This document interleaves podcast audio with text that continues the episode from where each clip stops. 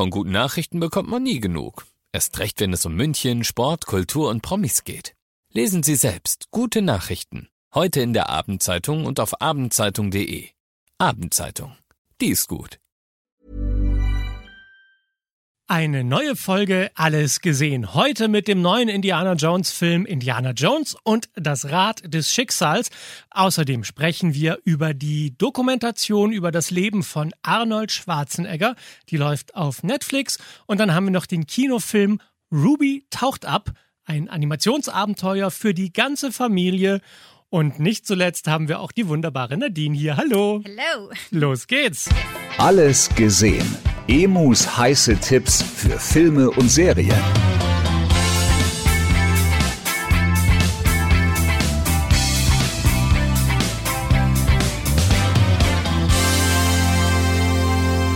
Und dann starten wir doch gleich mal mit dieser Musik hier. Dö, dö, dö, dö. Nee, noch nicht. Moment, warte. Jetzt ist es. Jetzt habe ich den Einsatz verpasst.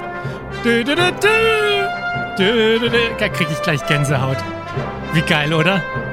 Indiana Jones und das Rad des Schicksals ist der wievielte Teil? Äh, 35. Bleib, lass mal 12 weg. Fünf? Ja, richtig. Okay, gefühlt gibt es 20 Filme davon, aber okay. Es ist der fünfte. Es gab ja die drei alten mit Harrison Ford. Dann gab es irgendwann mal den vierten. Den hat Steven Spielberg gemacht. Und jetzt start, also hat den Steven Spielberg auch gemacht, weil er die anderen ja auch gemacht hat. Und jetzt startet der fünfte Teil. Indiana Jones und das Rad des Schicksals. Wieder mit Harrison Ford in der Hauptrolle. Und jetzt wirst du dir denken, oh, aber der ist doch jetzt auch schon betagt. Und äh, tatsächlich, ich mach mal hier Musik aus. Das verwirrt mich. Tschüss. Es war aber sehr schön. Können wir das bitte öfter machen? Soll ich nochmal anmachen? so, also. Äh, Harrison Ford ist zurück in Indiana Jones und das Rad des Schicksals, wobei man muss sagen, der junge Indiana Jones ist eigentlich auch zurück, denn die erste halbe Stunde des Films ist so gemacht, dass das Gesicht von Harrison Ford am Computer jung gemacht wurde. Er sieht also wieder aus wie damals, als er da durch die Höhle gelaufen ist und diese Kugel ihm, hinter ihm hergerannt ist. Na, die Kugel rennt nicht, aber die gerollt ist und er ist gerannt. So. Und ähm, eigentlich ist im Grunde alles beim Alten. Ne? Er ist ein Archäologe und er jagt irgendwelche Nazis, beziehungsweise die Nazis jagen ihn, denn er hat ein ganz besonders wertvolles Artefakt, nämlich das Rad des Archimedes. Und damit kann man den Lauf der Geschichte ändern. Und irgend so ein irrer Nazi-Wissenschaftler will das natürlich unbedingt haben. Und Indiana Jones sagt, nö, und versteckt sich. Und im Grunde ist die erste halbe Stunde so eine große Action-Szene mit dem jungen Indiana Jones, mit dem jungen Harrison Ford. Und dann gibt es einen großen Zeitsprung. Und inzwischen ist Indiana Jones ein älterer Herr. Ich bin jetzt im Ruhestand. Wenn das so ist, was trinken wir? Ein für meine Patentochter. Mein Vater sagte mir, du hast etwas gefunden. Ein Rad, das den Verlauf der Geschichte ändern könnte. So, es gibt also ein Zweiergespann. Er und seine Patentochter, gespielt von Phoebe Waller-Bridge. Das ist die, die man aus der Serie Fleabag kennt. Und äh, die haben eine sehr gute Chemie miteinander. Es war, es war klug, dem älteren Herrn, der Harrison Ford ja nun mal ist, so ein Mädel an die Seite zu stellen, damit sie sich die ganze Zeit zanken können, aber eigentlich total lieben. Und es ist so eine, wirklich eine schöne väterliche Beziehung, die er zu ihr hat. Sie nervt ihn immer, aber treibt ihn dadurch an. Und er hat ja auch dieses bisschen Grummlige, das Harrison Ford ja grundsätzlich in seinen Rollen hat. Also das passt sehr schön zusammen hat sie in dem Film die Rolle übernommen, dass sie immer Indie schreit. Was Richtig. ja typisch ist Ja. für die Filme. Ja, okay. Genau, ja. Es gibt ein paar Twists auf die bekannten Sachen. Zum Beispiel auch die, der alte Gag, oh, ich hasse Schlangen, wurde in dem Fall, ich will es nicht verraten, weil der Gag ist schön in dem Moment, ähm, aber wurde auch schön umgesetzt. So, äh, kommen wir zu der Bewertung des Films. Die erste halbe Stunde ist wirklich gut. Dieser Flashback mit dem jungen Indiana Jones und einem Kampf in einem fahrenden Zug funktioniert super. Dann gibt es diesen Zeitsprung und dann flacht der Film für mich so ein bisschen ab, weil es eine sehr gewöhnliche Art von, wir laufen von A nach B und es gibt eine Verfolgungsjagd und dann hat der mal das Rad des Schicksals und dann hat es der andere wieder und dann jagt man dem hinterher und dann jagt man dem hinterher, bis man am Ende in irgendeiner Höhle ist und ich fand es so ein bisschen viel. Hitler machte Fehler und damit werde ich sie korrigieren. Sie haben's gestohlen. Dann haben sie es gestohlen. Und dann hab ich's gestohlen. Das nennt sich Kapitalismus. Jeder stiehlt von jedem so ein bisschen und irgendwie es ist gut gemacht und es ist spektakulär und alles, aber es hat mich nicht umgehauen. Ich würde sagen, das ist so sechs von zehn. Aber als Fan finde ich es wahrscheinlich einfach nur cool, die ganze Welt wieder zu sehen. Harrison Ford in der Reihe. Also wahrscheinlich so als Fan kann man sich den ja auf jeden Fall angucken, oder? Den Teil findet man als Fan nett. Oh, So, Okay. es ist alles nett. ich hab's probiert. Aber, und jetzt kommt das große, glückliche Aber.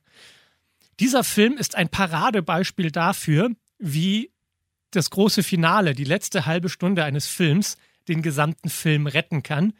Denn die letzten 30 Minuten sind für mich 10 von 10. Das ist so unfassbar gut gemacht. Die Frage ist ja so ein bisschen, ne, es ist der letzte Indiana Jones Film mit Harrison Ford. Wie bringt man die Geschichte so zu Ende, dass alle zufrieden sind? Und mein Gott, haben die das gut gemacht. Wirklich, dieses Finale ist brillant. Mir hat ja beim vierten Teil nicht gefallen, dass der so ein bisschen abgespaced war, im wahrsten Sinne des Wortes, mit Aliens, die dann kommen. Und ich hatte kurz Angst, dass sie bei Indiana Jones 5 noch einen drauflegen. Und ich finde, sie haben es brillant gelöst. Ich kann natürlich nichts über das Ende sagen, aber es war für mich wirklich so das Gefühl, die Legende Indiana Jones ist zurück und er hat einen wirklich brillanten letzten Teil bekommen. Danach habe ich gesucht. Mein ganzes Leben. Also, Indiana Jones und das Rad des Schicksals ist jetzt im Kino. Und ähm, es gibt jetzt ein kleines Suchspiel. An einer Stelle in dem Film wird kurz der Prinzregentenplatz in München erwähnt. Und wir befinden uns ja hier gerade, während wir den Podcast aufzeichnen, in München. Und ähm, das fand ich sehr süß, weil der, also es wird nur kurz erwähnt, aber es ist eine wichtige Funktion in dem Film. Mal gucken, ob es einem auffällt, der Prinzregentenplatz in München in Indiana Jones und das Rad des Schicksals jetzt im Kino. Und dann habe ich für dich noch eine Doku dabei und ich glaube, die wird dir richtig gut gefallen. Und zwar eine Doku über das Leben von einem der größten Filmstars aller Zeiten, Arnold Schwarzenegger. Was für ein krasser Typ. Die Doku ist in drei Teile aufgeteilt, dreimal eine Stunde. Und jede Stunde widmet sich ein Teil seines Lebens. Die erste Folge handelt von seinen Erfolgen als Bodybuilder. Und das vergisst, man Mm. Vergisst ja. man ja. Ja, total. Ja. Er ist ein, er ist der erfolgreichste Bodybuilder gewesen. Und zwar in einem Maße, dass es fast schon langweilig war, weil er alles abgeräumt hat. Er war so meilenweit vor allen anderen Bodybuildern zu der Zeit, dass er, egal was er gemacht hat, hier kriegst du den Preis, gehst du dahin, kriegst du den Preis. Es ist unglaublich. Und was ich auch über ihn gelernt habe in der ersten Folge, in seiner Kindheit war er Gewalt ausgesetzt. Er hat einen gewalttätigen Vater gehabt. Und was man so schön sieht an dieser Doku, ist, dass sie eben nicht nur seine Lebensstationen abarbeitet, sondern man versteht, wie er tickt. Und in der ersten Folge versteht man, warum Arnold Schwarzenegger so ist, wie er ist. Weil er eben sich immer beweisen musste, immer gegen diesen sehr dominanten Vater irgendwas dagegen halten musste. Und dadurch wollte er der Beste sein. Er wollte immer alles richtig machen. Er wollte immer perfekt sein. Gut machen reicht nicht. Gut machen ist für die Tonne. Er muss es hervorragend machen. Und mein Gott, war das interessant zu sehen, wie ihn dieser Mindset nie verlassen hat. Er war im Bodybuilding der Beste. Und dann hat er sich gedacht, ja, ich kann jetzt hier nicht mehr holen, weil soll ich jetzt noch mal das hundertsten Mal Mr. Olympia machen oder Mr. Universum? Und dann ist er nach Hollywood gegangen und hat gesagt, dann werde ich halt der größte Hollywood-Star. Und alle in Hollywood haben sich natürlich kaputt gelacht. Niemand hat an ihn geglaubt. Der konnte ja noch nicht mal richtig gut Englisch. Das war so, was, was will der Bodybuilder? Was glaubt er denn, wer er ist? Und er hat das eiskalt durchgezogen. Und dann kam dieser Riesenerfolg mit Conan der Barbar. Und dann kam halt ein Hit nach dem anderen. Und er war ein so besonderer Typ, genau weil er eben nicht der beste Schauspieler war und weil er nicht am besten Englisch konnte, sondern einfach, weil er diese gigantische Leinwandpräsenz hatte. Dass er halt mit Terminator und mit True Lies und dann aber auch ja Komödien wie Twins mhm. einfach zum damals größten Star wurde. Er hatte ja diese Rivalität mit Sylvester Stallone. Sylvester Stallone kommt in der Doku auch vor und der musste ja auch zugeben, so an, an Schwarzenegger kam keiner vorbei. Und er hat alles erreicht im Filmbusiness. Und dann dachte er sich, naja, jetzt habe ich im Filmbusiness ja alles erreicht. Was kommt als nächstes? Und dann kommt der dritte Teil der Doku und er wird einfach der Gouverneur von Kalifornien.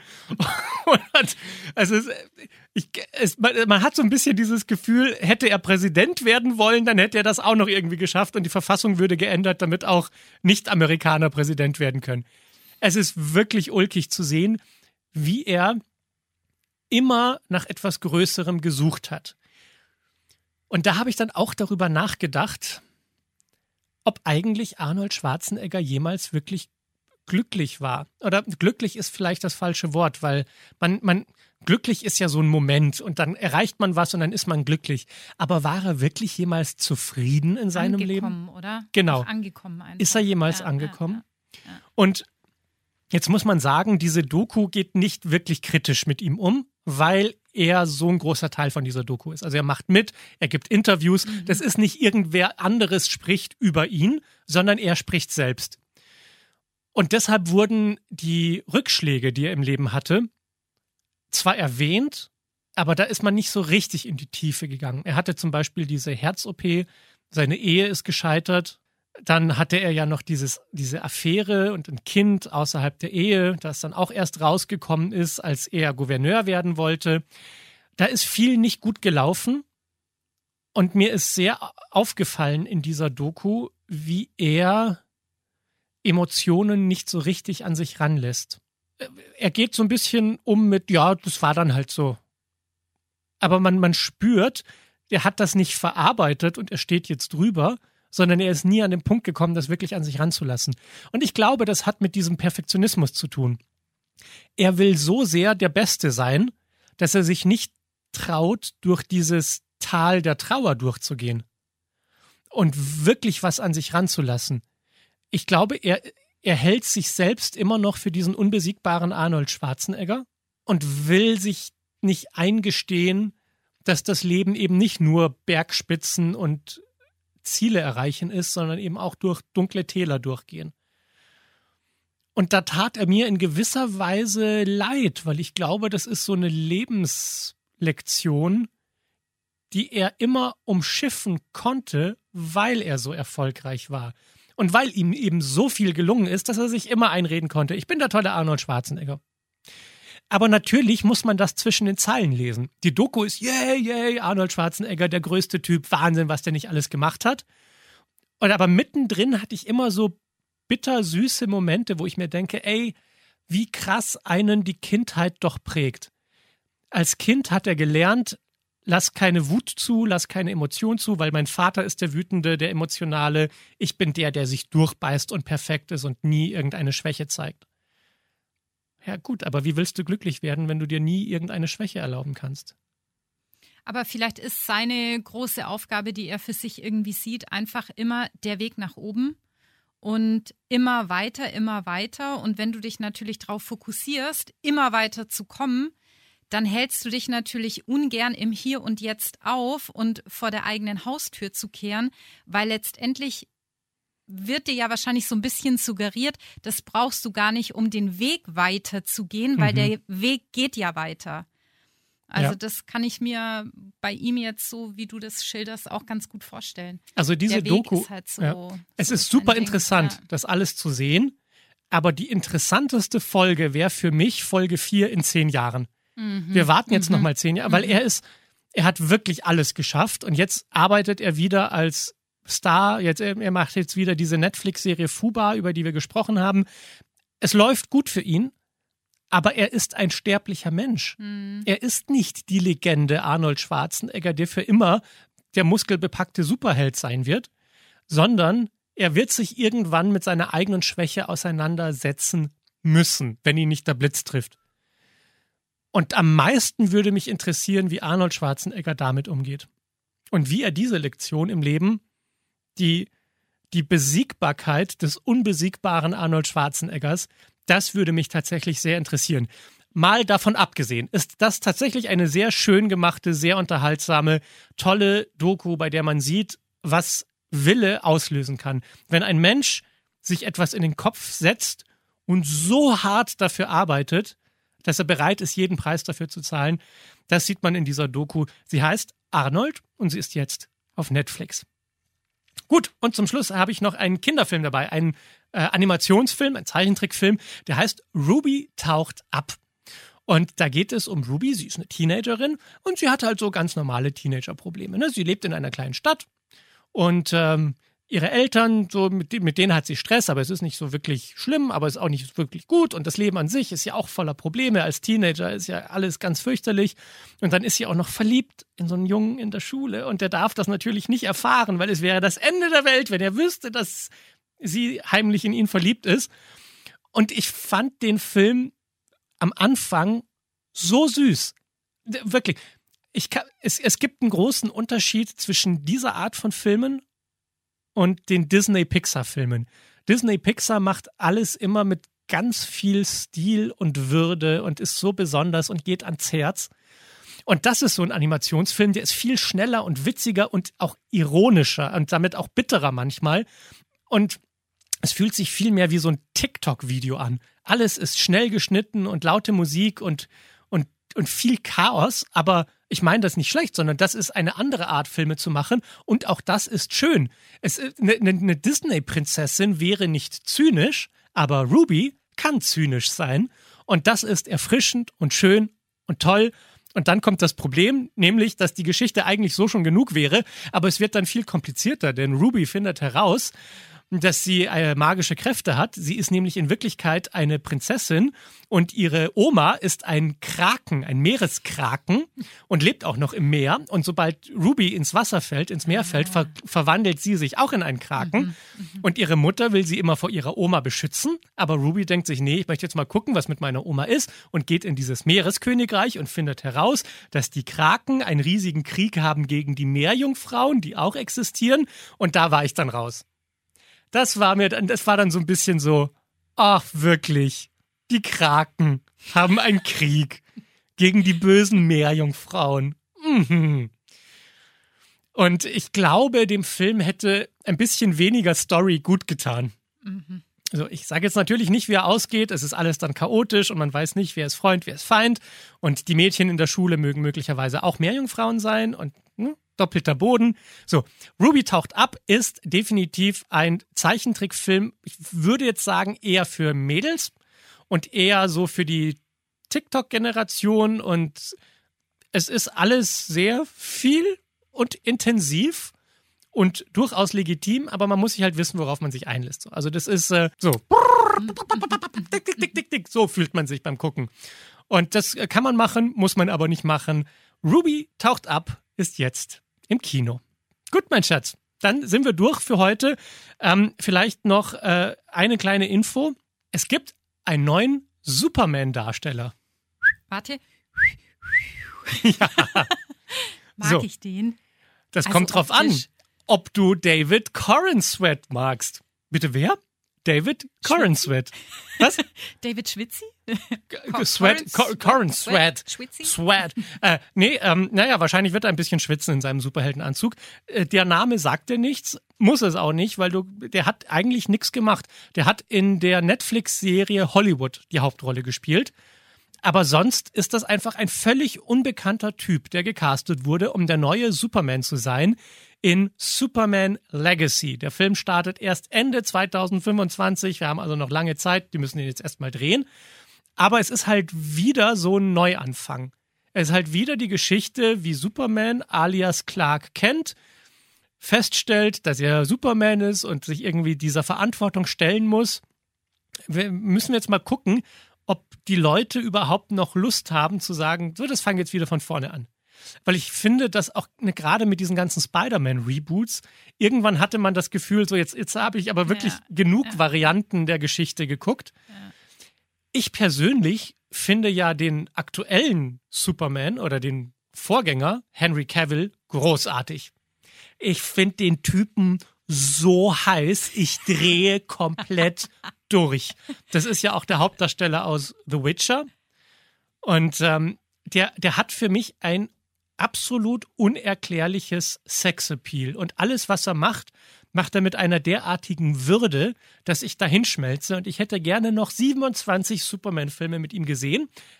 Ich kann aber auch verstehen, dass sie sagen, gut, der war jetzt in, in keine Ahnung, wie viel war der? In fünf Mal oder so. Jetzt ist auch wieder gut. Jetzt brauchen wir wieder einen neuen Superman.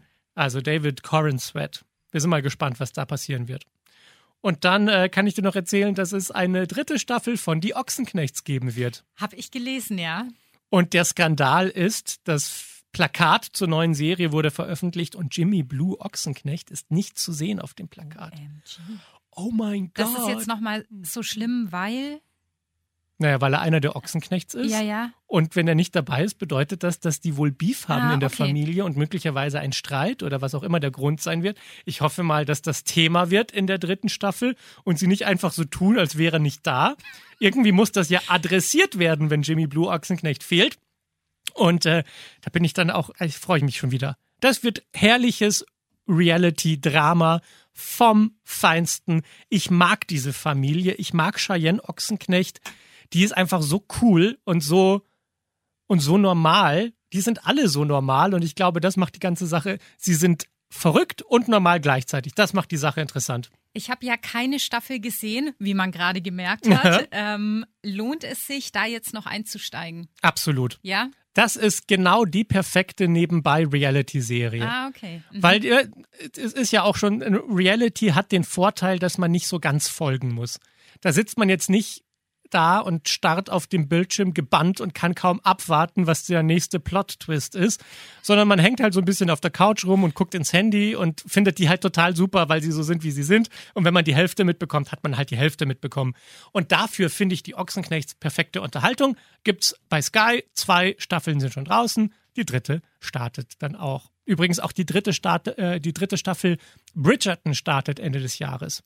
Ja, habe ich die erste gesehen, aber die zweite nicht. Lohnt sich's da nachzuschauen? Ich fand die erste deutlich besser als die zweite. Und würde fast sagen, du wartest jetzt noch ab, bis ich die dritte Staffel gesehen habe und dir dann sage, ob es sich lohnt, die zweite Staffel zu überbrücken, damit du dann auch noch auf die dritte kommst. Da haben wir einen Deal. Wunderbar. Und dann sehen wir uns nächste Woche hier wieder. Sehr gut. Bis dann.